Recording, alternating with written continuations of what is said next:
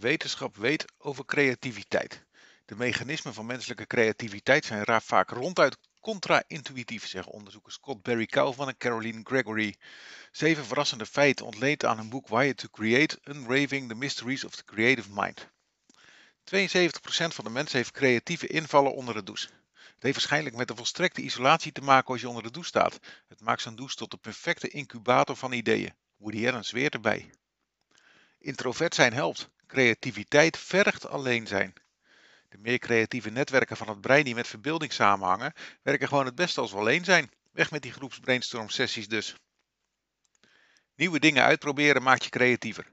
Veel studies die Kaufman en Gregory voor hun boek beoordeelden maken duidelijk dat de drang om te onderzoeken en nieuwe dingen te verkennen misschien wel de allerbelangrijkste voorbode is van creatieve prestaties. Vertrouw op je intuïtie.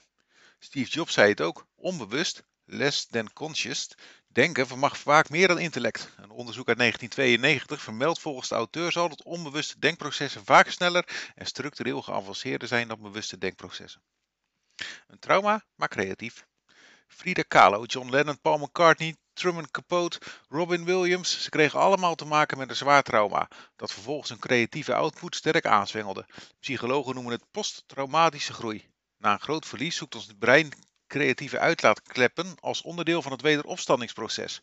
Onderzoek uit 2004 liet zien dat 70% van de mensen een of andere positieve psychologische wending ervoer na een traumatische ervaring. Dagdromen is weldadig voor je brein. Psychologen weten het al lang. Zogeheten positief-constructief dagdromen verschaffen je mentale incubatieperiode, die creatief denken, zelfbewustzijn en lange termijn planning stimuleert. In gedachten afdwalen is cruciaal voor de bevelding, verbeelding en het creatief denken. De allerbeste ideeën werden aanvankelijk vaak weggehaald.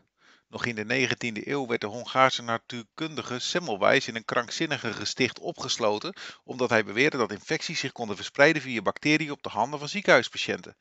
Ook nu zie je een systematisch patroon van scepticisme tegenover theorieën die paradigma's onder druk zetten. We hebben een impliciete bias tegen minder conventionele ideeën. Zo worden onconventionele kinderideeën in het onderwijs vaak weggepoetst. Onderwijzers hebben vaak zelfs een voorkeur voor minder creatieve leerlingen, zeggen Kaufman en Gregory.